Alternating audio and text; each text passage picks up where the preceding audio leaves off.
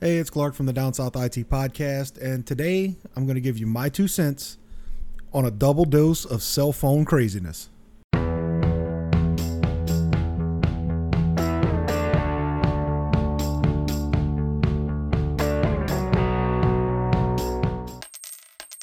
Just on the off chance that you haven't heard yet, because it's kind of been reported, but not really been reported. It's kind of flown under the radar just a smidge today. Uh, T Mobile and Sprint finally got the go ahead from the Department of Justice to do their merger. Now, uh, if you've kind of followed any kind of cell phone dealings or anything like that in the last few years, you know that Sprint and T Mobile have tried to kind of get together and do this. They've been trying for a while now, but they finally got the go ahead from the Department of Justice to go ahead and do it. But the second part of this, so it's not just that T-Mobile and Sprint are going to come together when and when it's all said and done is actually going to be just called is just going to be T-Mobile. So technically they'll still be you know, there still will be a T-Mobile, they just won't have Sprint but part of the deal, which is the second part of this, is that Dish Network, which is the satellite television provider, apparently wanted to get into the cell phone game. And this was something I didn't even know.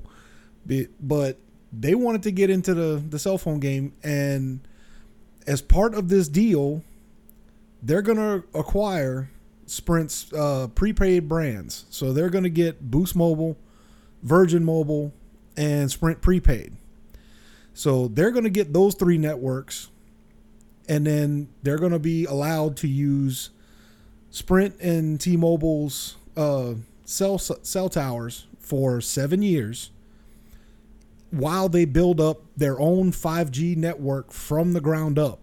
So they're going to have to build a complete network, complete cellular network from scratch, which to be honest, really probably at least they can start. They don't have to sit there and retrofit, so they won't. You know, they believe it or not, this actually might not be a terrible, terrible thing for them.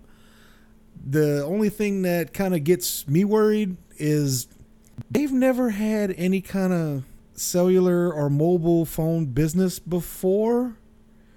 So, what made them decide that they wanted to do this and jump in? That I have no idea. So it could, I mean, granted, they could hit it out of the park. They could go crazy and it could be better than Verizon, you know, when it's finished. We don't know. But I'm still kind of wondering why Dish decided they wanted to get into get into the mobile game. I, I really don't know. That's kind of it's kind of a head scratcher to be honest. So, but that's part of the deal. So your double deuce is you finally get Sprint and T-Mobile are going to be T-Mobile now. And that is actually a that, that's a 26 and a half billion dollar deal right there. So that's a that is a big time big time deal. And then the second part of it is that Dish Network is going to start their own mobile cell service and they're going to acquire the prepaid brands from Sprint. So this is going to be a fun couple of years the next next few years guys. I can promise you this is going to get interesting and it's going to get interesting really really fast.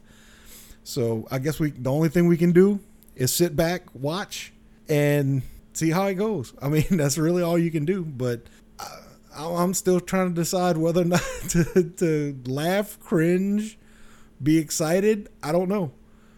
But I mean, we won't really know anything on the details on the Dish Network side until at least probably two to three years out.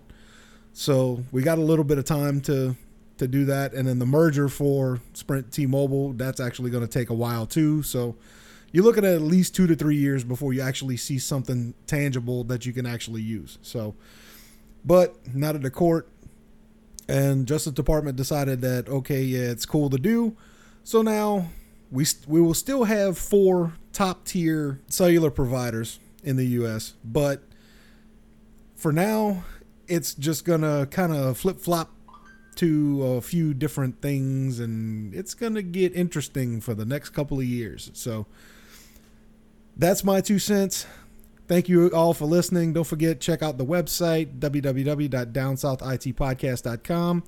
Check out the Facebook page at Down South IT. You can check out the podcast anywhere that you find podcasts, uh, pretty much just about. I got them on several different platforms. So, whatever one happens to be your favorite, you more than likely can find me.